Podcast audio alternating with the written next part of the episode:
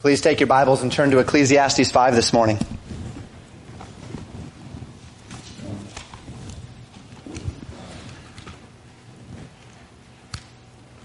Esther, Job, Psalms, Proverbs, Ecclesiastes. Ecclesiastes 5.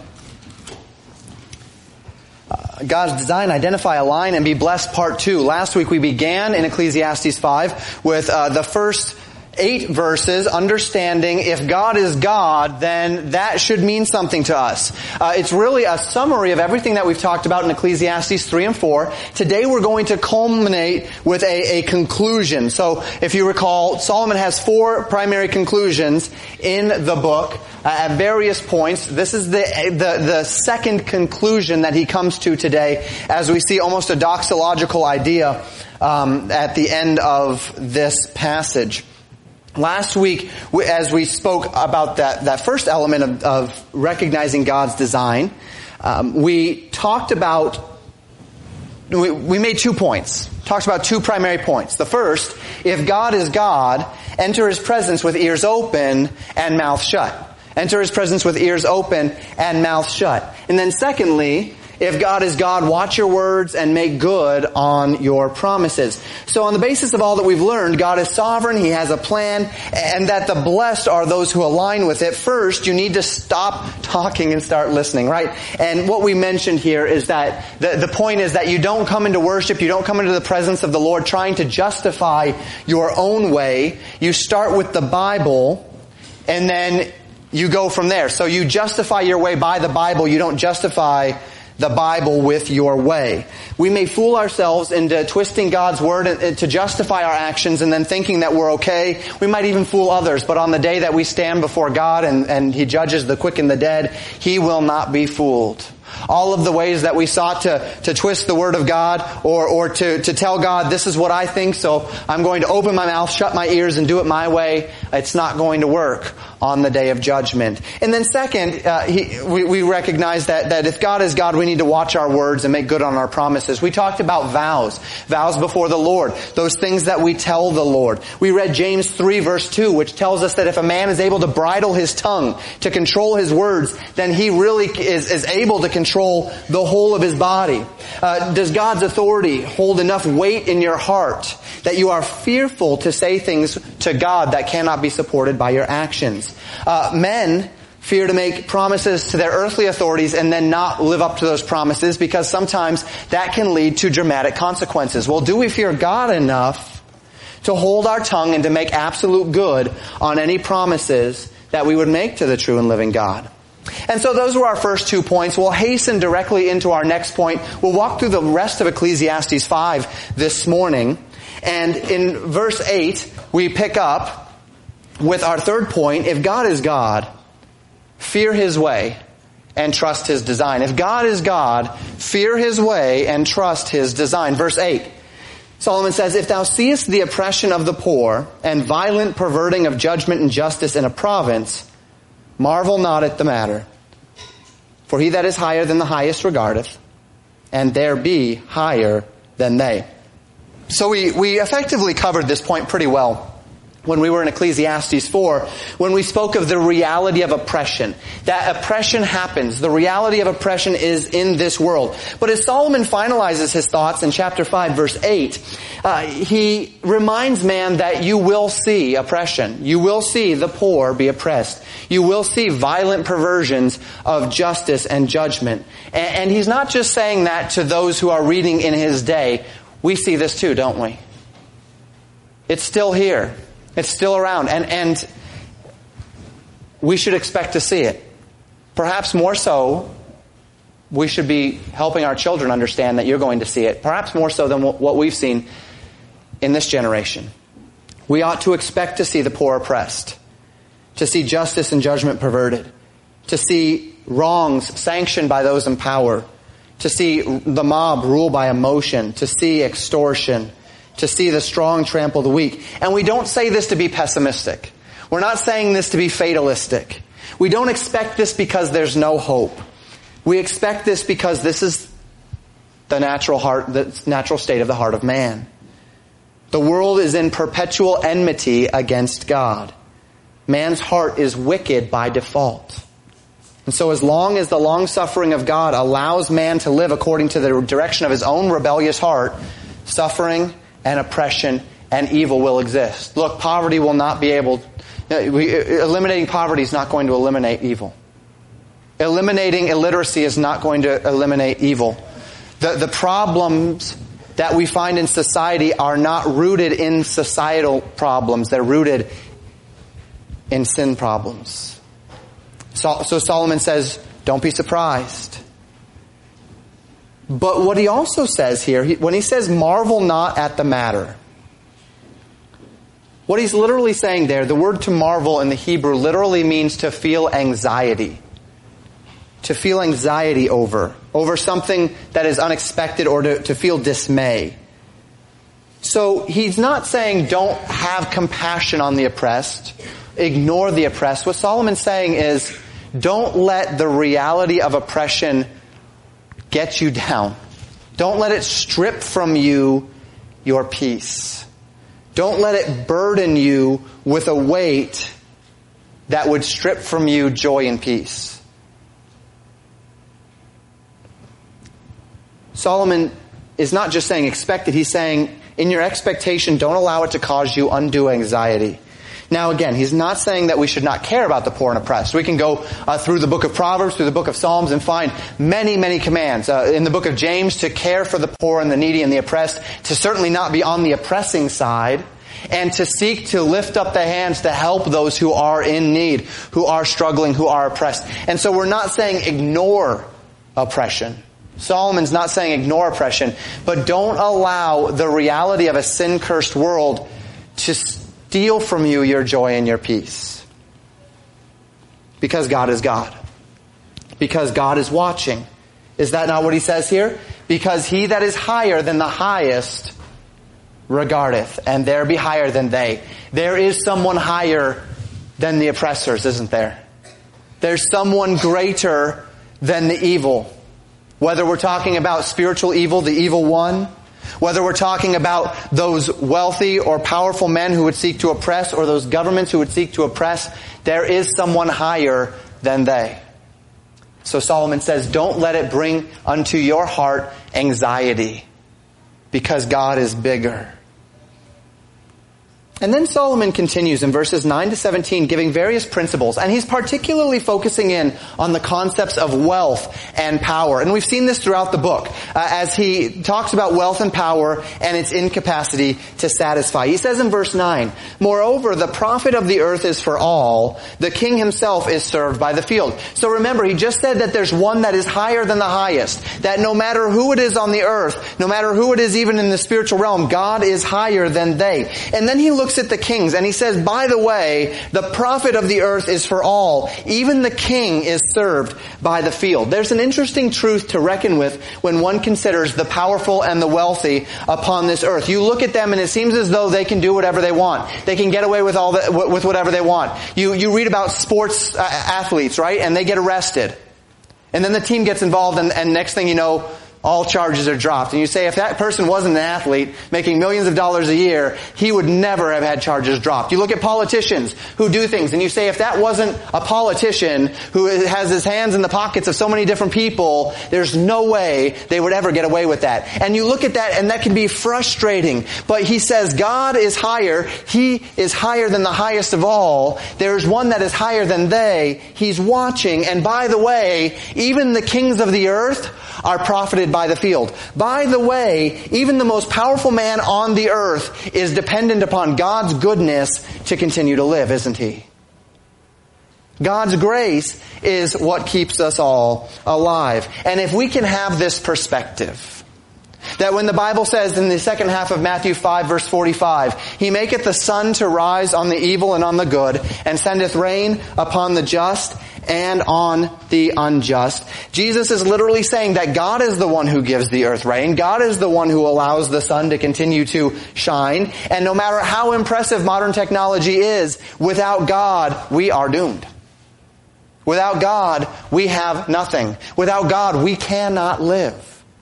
Even those kings who shake their fist at God and who oppress and who use their power in all sorts of wrong ways, never forget that they are under, that, that the only thing that keeps them alive is the grace of God as well. Never forget that. The Bible says in Colossians chapter 1 verse 17, and he, that's Christ, is before all things. And by him all things consist. All things consist. He created all things. And I love this one in Hebrews chapter 1 verses 1 through 3. God, who at sundry times and in divers manners spake in time past unto the fathers by the prophets, hath in these last days spoken unto us by his Son, whom he hath appointed heir of all things, by whom also he made the worlds. So Jesus is, was the, the, the person through whom the Father chose to make the worlds. But then notice this. Who being the brightness of his glory and the express image of his person, and upholding all things by the word of his power when he hath himself purged our sins, sat down on the right hand of the majesty on high this tells us that Jesus upholds all things by the word of his power. Literally, what that means is that he is holding all things together. In the context that we just see here in Hebrews chapter 1 verses 1 through 3, there's really few other valid meanings than to understand that God, that Jesus Christ holds creation together. We live at the mercy, at the behest of his grace. And if these things are true, then the wealthy, the power, the powerful, the honorable, the male, the female, the Jew and the Gentile, the adult and the child, the believer and the unbeliever, those who love God, those who hate God, every person, every creature is 100% dependent upon the grace of God for their lives, whether they like it or not. God is higher than they. It is God's grace that even sustains the capacity of the wicked to live. We move on. Solomon says in verse 10, He that loveth silver shall not be satisfied with silver, nor he that loveth abundance with increase. This is also vanity. Money cannot satisfy. We've said it many times in this series. A man can earn and earn, but it will never lead him to lasting satisfaction. And this does not mean that money cannot buy temporary enjoyments, but rather money cannot offer lasting satisfaction. Indeed, our Lord admonishes us in Luke chapter 12 verse 15. Take heed and beware of covetousness. For a man's life consisteth not in the abundance of the things which he possesseth. If you are defined by what you have rather than defined by who you are in Christ, you're an unhappy person. Your life is not about what you have. It's about who you are in Christ. And if you are in Christ, then your life is eternal. And in regard to wealth, there are other considerations that come into effect. Solomon continues in verse 11. He says, when goods increase, they are increased that eat them. And what good is there to the owners thereof, saving the beholding of them with their eyes? I love this. I love this. I love this. I love this. With accumulation comes responsibility. We might interpret this verse both practically and naturally. Practically speaking, a man's house grows in fortune, as it grows in fortune, it's often that his needs grow as well. Now I'm experiencing this in a more practical way as my wife and I are continuing to have children, right, with each child and then as our children grow, uh, it's becoming more expensive to live. The children are eating more food, uh, utility bills are getting higher, of course right now they're, they're still not taking showers, but as the kids get older still, uh, you know, hot showers, long hot showers, uh, the, the refrigerator trying to keep it full, all of these things, things get expensive that that as goods increase, so increase them that eat them, right? But then uh, it, it's also the case in business, right? As the business grows, you have to hire more people, you have to make more investments, bigger buildings, greater responsibilities. As a church grows, there's greater responsibilities on the church. Costs more to cool the church down when there's more hot bodies in the seats.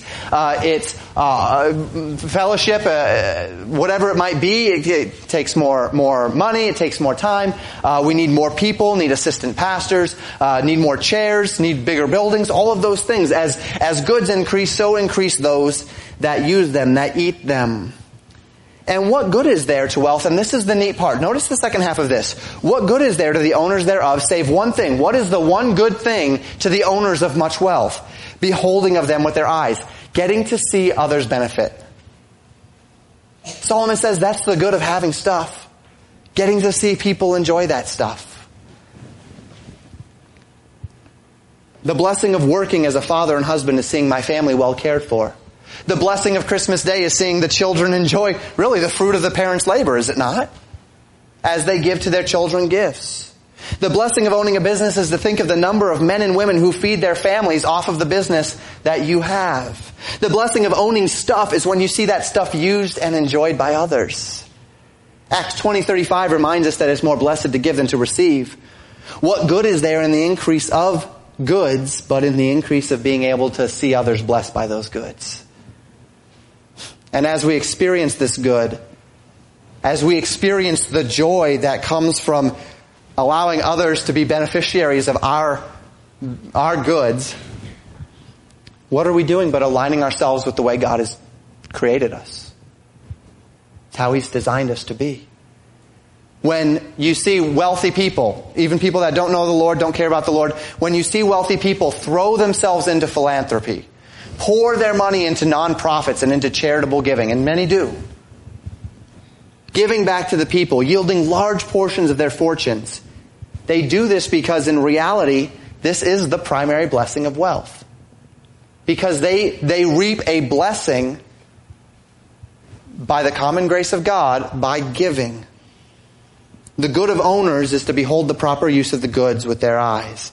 And so once again, we find that even those who are rejecting God are only truly satisfied when they align with His design. Even those who have rejected God, as they pour their money into philanthropic efforts and into charities, they find contentment there as they align with what God has with how God has designed it as they align themselves with God's design. And so we establish a principle. God wants you to live with an open hand. The more you're able to yield the right to what you have and open your hand to others, the more joy you will find. When you give, give with generosity. When you lend, lend without expectation of return. If you will yield your things to God, you will likely, possibly, have less materially in, in, in one sense, but it will be replaced with a contentment that money cannot buy. And if that blessing weren't enough, by the way, Paul, in the direct context of giving, writes this in 2 Corinthians 9 verses 6 and 7. But this I say, he which soweth sparingly shall reap also sparingly. And he which soweth bountifully shall reap also bountifully. Every man according as he purposeth in his heart, so let him give not grudgingly or of necessity, for God loveth a cheerful giver. God loves a cheerful giver. On top of the natural blessing, the joy that comes from seeing others blessed by the, the fruit of our labors, being a cheerful giver pleases God. Isn't that a neat thing? When you think about the God that is higher than the highest, that sits in the heavens, that looks down upon all the earth and he sees all of time in one span. So he sees the end and the beginning at the same time and it's all there. And when you are a cheerful giver, it pleases that God. It makes him happy. That's exciting. I love that. Continuing in verse 12. The sleep of the laboring man is sweet whether he eat little or much, but the abundance of the rich will not suffer him to sleep. Solomon regards an interesting paradox here. That the man who has little and works hard for everything that he earns sleeps well, even though he may not have eaten much that day, even though uh, he may not have much, he sleeps well. He's worked hard. His body is tired, and and he has he has worked hard for that which is his, and he he sleeps well. On the other hand, he speaks of, of a wealthy man, the man of abundance, but in his quest to find satisfaction, he's finding his satisfaction not in those natural things that God has designed for us to find satisfaction in. Labor, generosity. He's seeking satisfaction in the wealth and abundance itself, and he's not satisfied, and he's often troubled, restless, discontent. What irony is it that satisfaction is found more in those who lack than those who have? Whereas often those who lack crave to be one of those who has, those who have when placing all of their love and trust on their goods, remember we're not just, we're not talking about a person who loves the Lord and has their money in the proper place underneath God. We're not talking about that. We're not talking about the person who has the, his priorities in place. We're talking about the man who has placed all of his love and all of his effort and all of his desire upon his goods.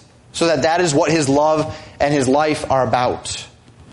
That person, trusting in uncertain riches, will often find far more misery than their poor counterparts. And I'm not going to go through all of the proofs of this today, but uh, do a study sometime on the people that win the lottery and see how their lives end up.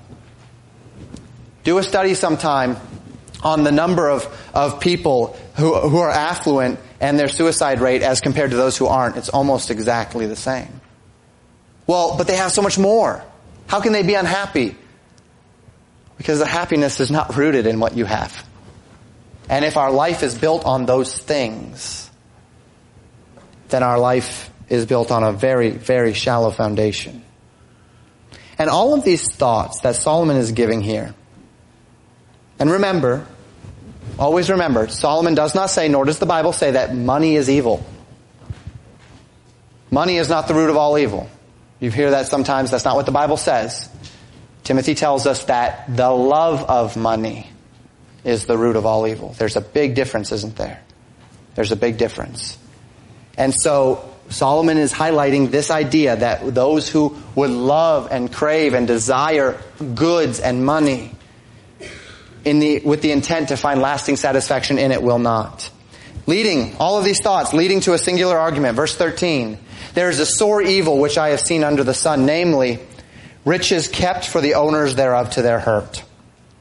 We speak of generosity and the joys found therein. But Solomon has seen a deeper evil. It's an evil which has always been around. It's an evil which pervades every age, always by a different name.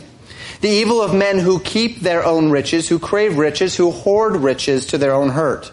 A society built upon greed, so that men do not have a generous spirit. Who crave wealth at every cost. Who will not just gain it through effort, but through oppression and through intimidation, through uh, injustice. Solomon says it's a sore evil that men crave wealth and keep wealth, and in doing so place their happiness and contentment and uncertainty uh, on the uncertainty of their riches. And notice how he works this idea out as Solomon continues in verses 14 and 15. He says, But those riches perish by evil travail. And he begetteth a son, and there is nothing in his hand. And he came forth of his mother, as he came forth of his mother's womb, naked shall he return to go as he came, and shall take nothing of his labor which he may carry away in his hand. So the great evil, as Solomon is fleshing this out, is not just that a person trusts in his riches, but he says the great evil is watching a person who trusts in his riches either lose all of that, or come to the end of his life and realize he can't take it with him. And then, that is when we truly contemplate just how evil the love of money is.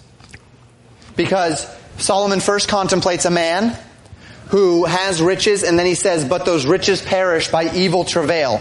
Uh, what he means by evil travail is that something bad happens and he loses everything. His investments fail, or his properties are lost, or his wealth is confiscated, or uh, he gets sick and he has to pour all of his money into curing his illness. Whatever it might be, uh, he he had it, he was living well, and then he loses it somehow.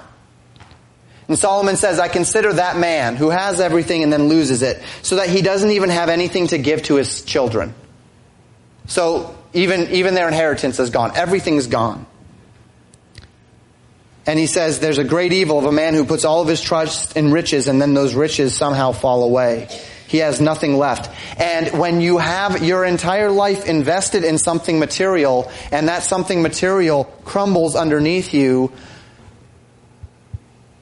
what's left of your life. I was talking to a lady in the jail. I've been talking to her for some time now. And uh, her idol was not money. Her idol was her children.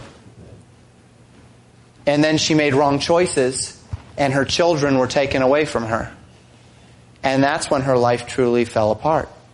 And she was brought down into a much deeper place than she was before because she lost her idol. Her children were not placed under God, her children were placed above God. And it's a great evil. When something material, something that can be taken away from us, is taken away from us, and we've put our entire life into them so that they are our life, and when they go away, our life crumbles. Solomon says that's such a shame. What, what, what, a, what a devastating thing that is to see a person's life crumble because they put their love on the wrong thing. Now, it's not wrong to love your children. But if your children are your idol, what happens if your children are taken away from you? Will that simply end your life? If it does, there's something wrong. It's a great evil.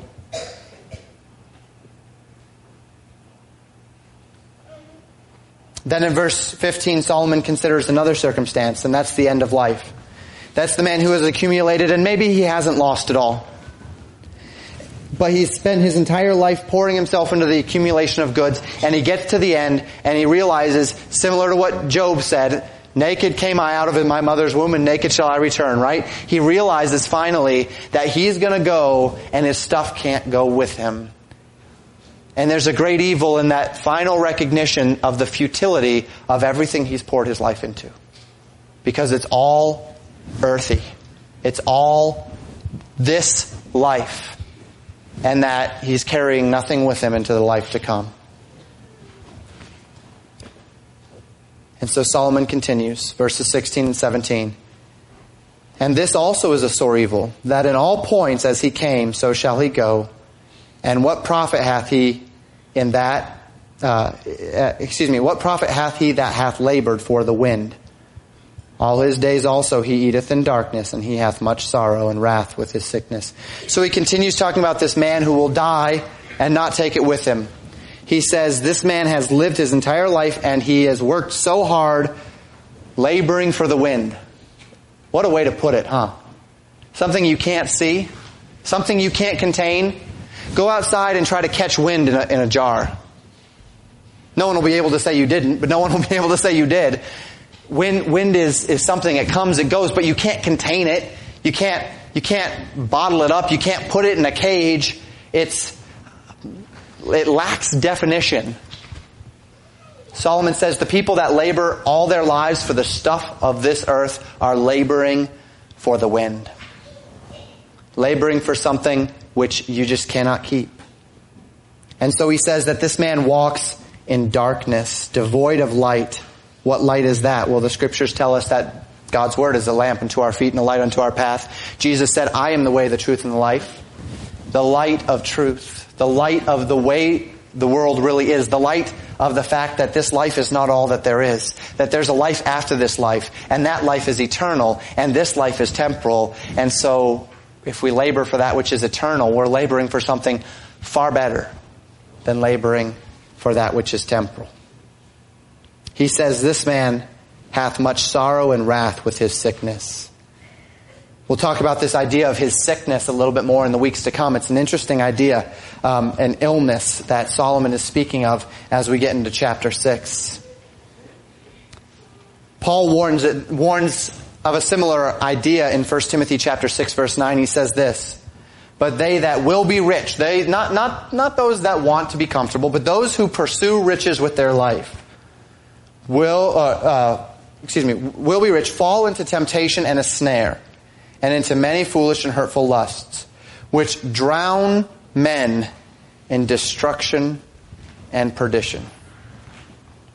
We listen to the warnings of the Word of God and we heed these dangers, that there is sorrow and there, that there's pain that accompanies the man who play, or woman who places their love on the things of this life at the expense of the things of the life to come, at the expense of God and His people and His Word. So we hear God's Word and we gain wisdom. Our Lord would say it this way in Matthew 6 verses 19 to 21. Lay not up for yourself treasures upon earth where moth and rust doth corrupt and where thieves break through and steal. But lay up for yourselves treasures in heaven where neither moth nor rust doth corrupt and where thieves do not break through nor steal. For where your treasure is, there will your heart be also. What a neat thing that you can take the most treasured possessions that you have and you can put them in a place where they will not be able to be tarnished, not be able to be touched where you can take your life and you can invest it in eternity so that on the other side of eternity, when we step from this world into the next, you have waiting for you riches and honor. And you've been heaping them up through obedience and through humility. so that those who spent their entire life seeking to gain in this life will stand before the Lord, uh, relatively speaking, empty-handed. And you will have rewards that simply cannot fade away. Jesus says at the end here, where your treasure is, there will your heart be also. Make no mistake, brothers and sisters in Christ. Where your time is spent is where your heart is. Where your money is spent, that's where your heart is. Where your priorities are put, that is where your heart is. Where your effort is put, that is where your heart is. You can't beat that system. You can't say, well, I love God and I love His Word and I love His church and I love giving and I love this and then not do any of it. And, and pour all of your time and all of your effort into the things of this life. It doesn't work that way. You can say that, but you're fooling yourself. Because where your heart, where your treasure is, that's where you'll find your heart. Your most prized possessions, your most important things, that's where your heart is. So if God is God, well first, enter into His presence with ears open and mouth shut. If God is God, second, watch your words and make good on your promises. Third, if God is God, fear His way and trust His design. Recognize God's design. Recognize that God has designed things such as uh, an, an, open hand and giving and, and, and keeping the things of this earth, if I may say, at arm's length. And investing in eternity above all. That's where God has designed true joy and blessing. One final point as we close. If God is God, enjoy the good as an extension of a life lived for God. Let's let's talk about the other side of the coin again. Uh, last week we talked about the other side of the coin uh, in in our evening service. This week let's talk about the other side of the coin in our morning service. Yes, hold those things of this life at arm's length, but you don't have to reject the things of this life. Okay, you don't have to. You really don't. As a matter of fact, this is another major point in Ecclesiastes. God wants us to live above this world. He, he, wants us to use the world while not abusing this world. He wants us not to place our affections and lust particularly on the sinful things of this world. But to love not the world does not mean that you have to deny yourself the essential pleasures of human existence.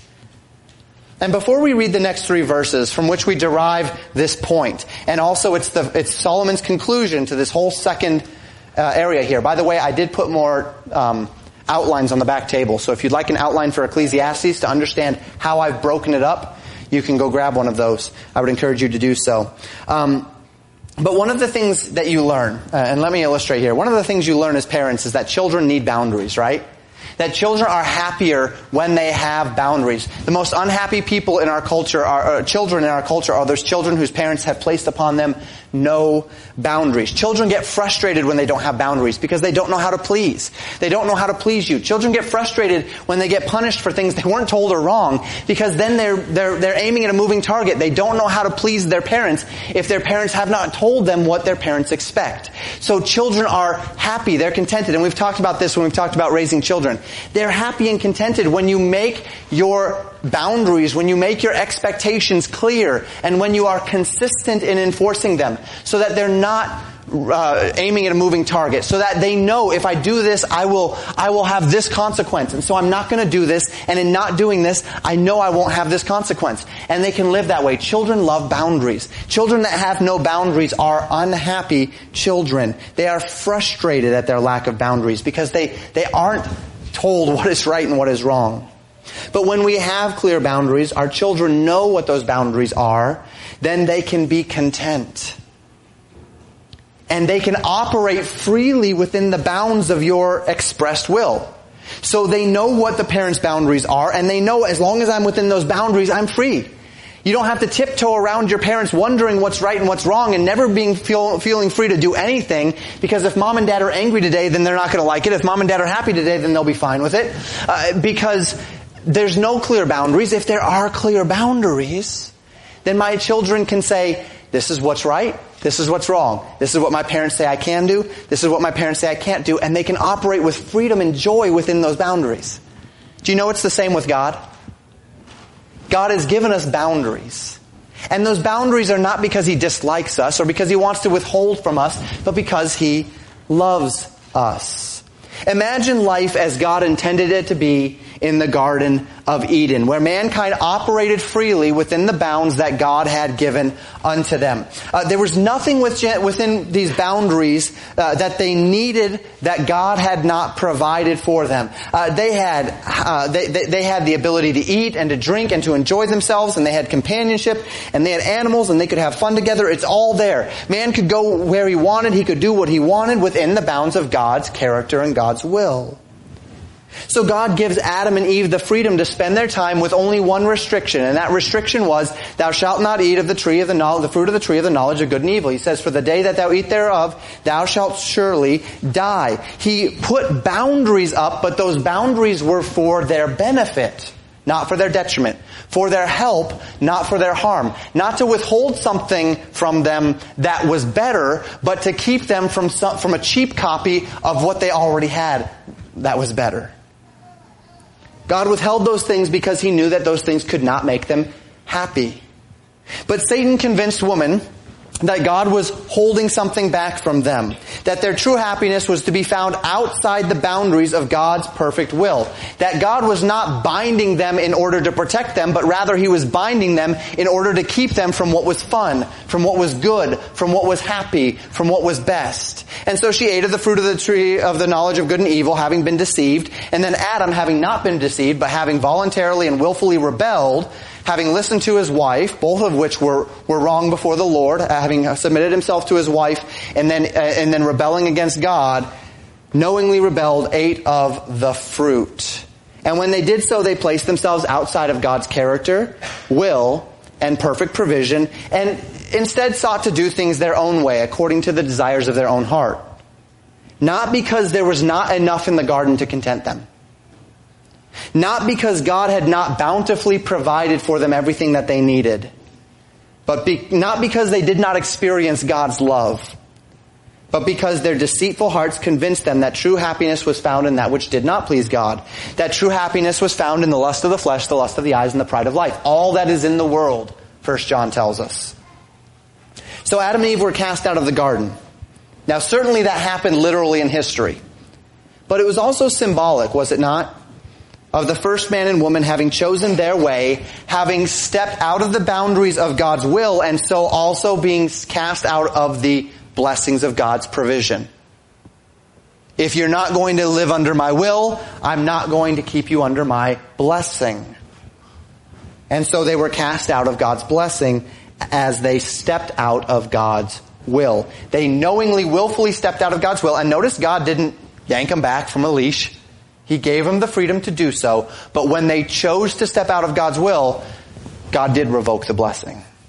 And friends, what Ecclesiastes is attempting to teach us is just how blessed it is to live inside that fence. The blessing of living inside that fence. Contained within the boundaries of the fence of God's will today of the fence that He has given us for today, of His will for you, of His will for me, of His will as it exists, contained within that fence is still everything that you need to be happy. Family, possessions, enjoyment, fun, games, places to go, things to eat and drink, freedom of operation. Everything within the bounds of God's will, we are free to partake in. You may freely eat, God told Adam and Eve. We may freely eat of all that is virtuous and good in the bounds of God's will. And whatever things are not within the boundaries of that fence are not in there because God has ordained them as not being best for us. Can you trust Him enough to believe that that's true? That though the world would say, look, you're missing out on fun because of all the things that you're not doing, because of all of the sins that you're not pursuing, the, the, the lust of the flesh, right? That we can read about in Galatians chapter 5 verses 19 and 20. This is where the world says enjoyment lies, happiness lies, contentment lies. You're, you're not happy because you're not pursuing money as your object. You're not happy because you're not pursuing amusement and entertainment as the object of your life. You're not happy because uh, you're, you're, you're withholding yourself from, from those things that society does for fun. And, and that means that you're not happy. You're, you're, you're missing out. And God says, look, within the bounds of my will is everything that will actually make you happy. And if you'll live within them, you'll be content. You don't need to go outside of them to find it. And the problem with many of us Christians is that we misunderstand what the fence of God's will is for. Young people take particular note of this. Throughout history, barriers have been erected for two purposes. The first is to keep people in, and the second is to keep people out, right? To keep people in or to keep people out. To keep people from leaving or to protect people from that which is outside. Now, by and large, the majority of barriers that have been put up in the world have been put up for the second reason. To keep something out. Back uh, during the Cold War, East and West Berlin were separated by a wall. That was a wall not to keep people out, but to keep people in. East Berlin was suffering under the failure that is communism, the economic model of communism, and West Berlin had embraced uh, a capitalistic free market enterprise society and so was thriving. Nobody wanted to get into East Berlin except maybe to see family. People in East Berlin wanted to get over to West Berlin to find opportunity. It was a wall to keep people in. In contrast, Today we see walls. Israel has a barrier. That barrier is erected not to keep people in along the West Bank. Israelis are free to travel beyond that barrier. They're free to come and go as they please. That barrier is erected to keep Palestinian terrorists from having open access to the West Bank of Israel. And the problem is that many Christians see the fence of God's will. Now I'm not talking about standards explicitly. Standards are something we erect to help us stay within the fence. They're fences that we erect in order to help us not step outside of God's will. I'm not talking about standards here. Your family standards, that's not what I'm talking about. I'm talking about God's will. God has erected a wall. And many Christians, especially young people, because we're foolhardy and stubborn, see and we think we know everything. You see that fence as a way to keep you in. Mom and dad aren't letting me. The Bible doesn't let me. I can't. I can't. I won't. I'm not allowed to. And so you see it as a barrier to keep you in. But look, when Adam and Eve partook of, when, when Adam and Eve stepped outside of the boundaries of God's will, God was not there fighting them. He allowed them to do it. When we step outside of the bounds of God's will, God, we don't have to, we don't have to scale a wall. Much rather, the walls that God puts up are like that second type of wall. Erected to protect us from that which is without.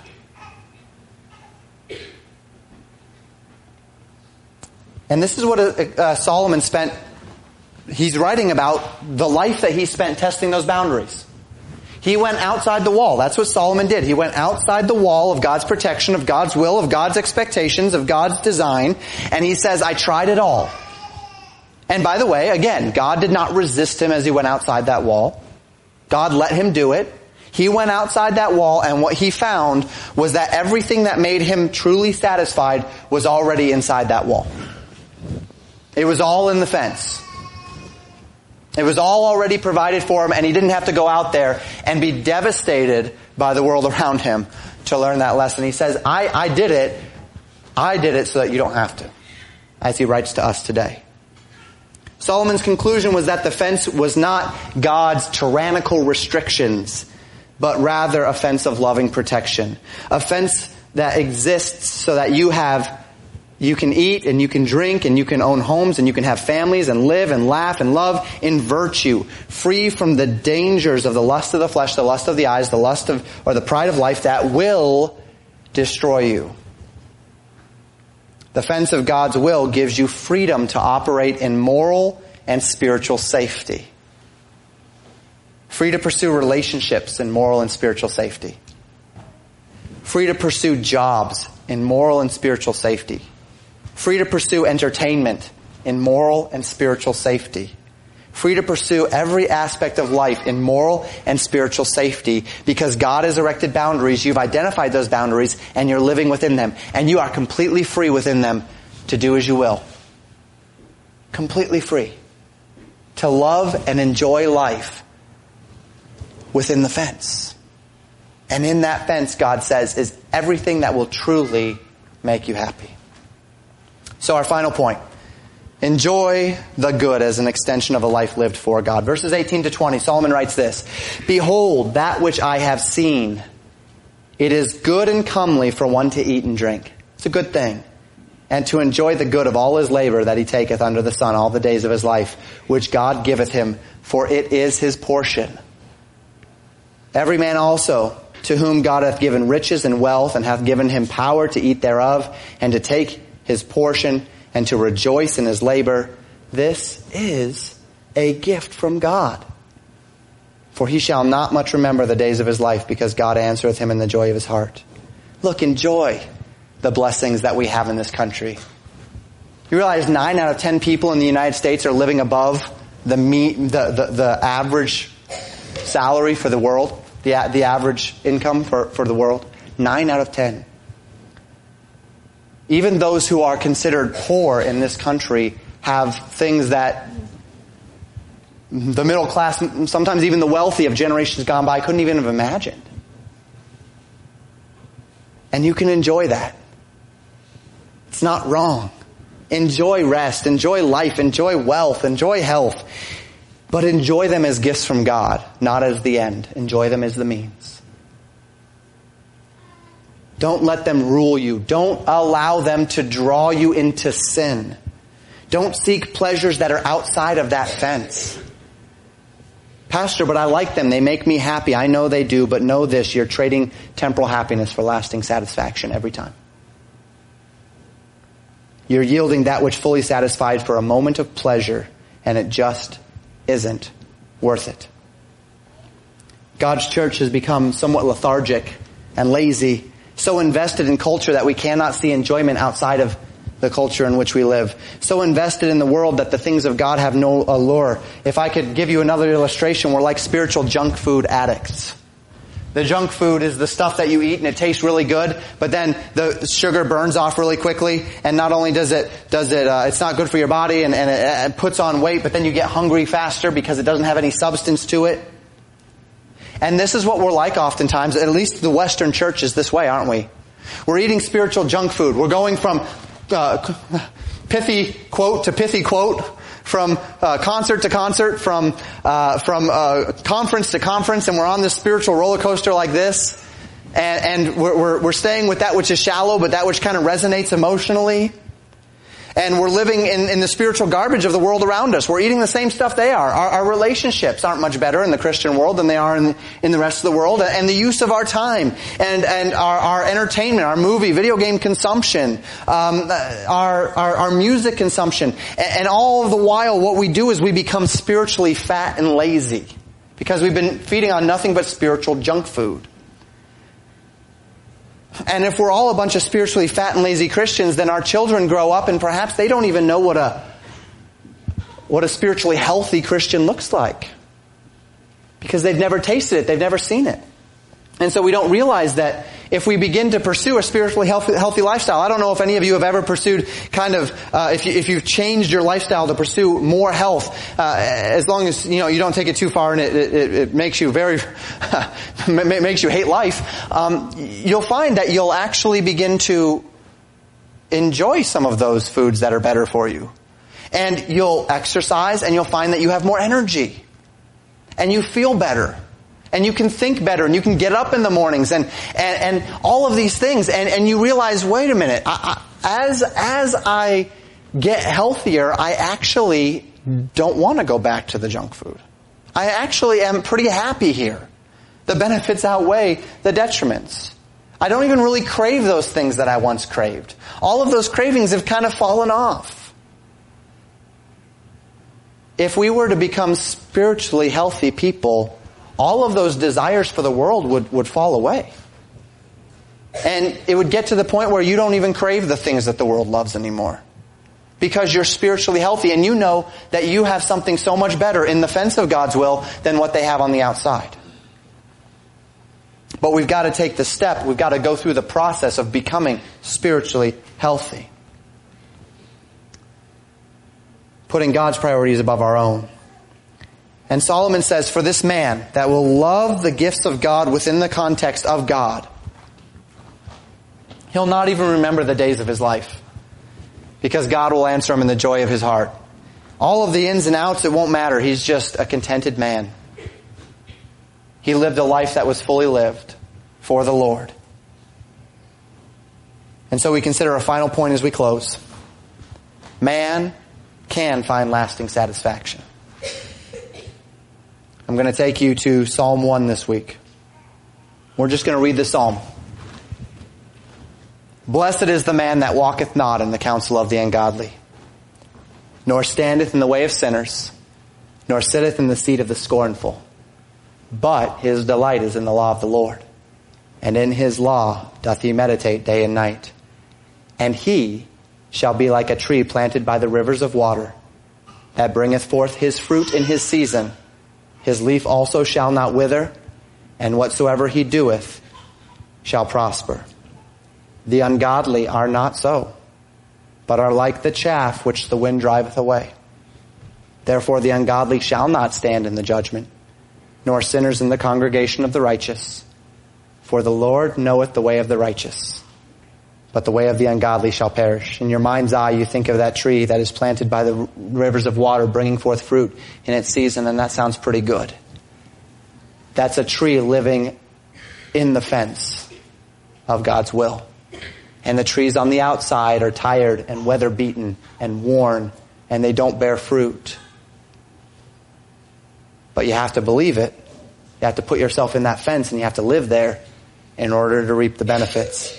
Some under the sound of my voice have never tasted the blessedness of living fully within the fence of God's will. You don't even know what it tastes like. Would you, would you put yourself there and stay there? Some of us have known of that joy, but then you've wandered outside that fence. You know that's going to happen. It happens. Ha- it happens to me. My wife and I have to do at least a once a year inventory of our life and find the ways that we've wandered outside that fence and work ourselves, uh, work, uh, put, take those, get those things out and, and, and, put ourselves back completely in that fence at least once a year. Uh, probably better to do it twice a year. To take a spiritual inventory. You once knew abundant life, but now it's only a memory. Would you put yourself back in that place of abundant life? Some of us are spiritually prospering right now. You're in the fence. You're, you're living that joy.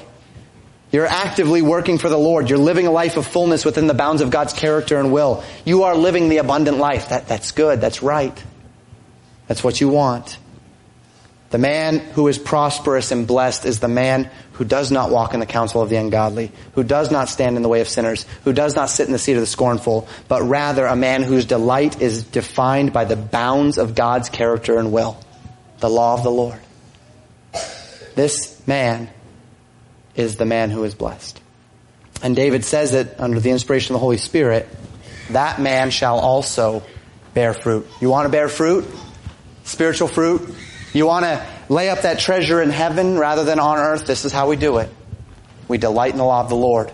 We delight in the bounds in which God has given us and we live in them joyfully, contentedly knowing that what God has given us is what is best for us, and we couldn't be happier than when we're right where He wants us. Let's pray.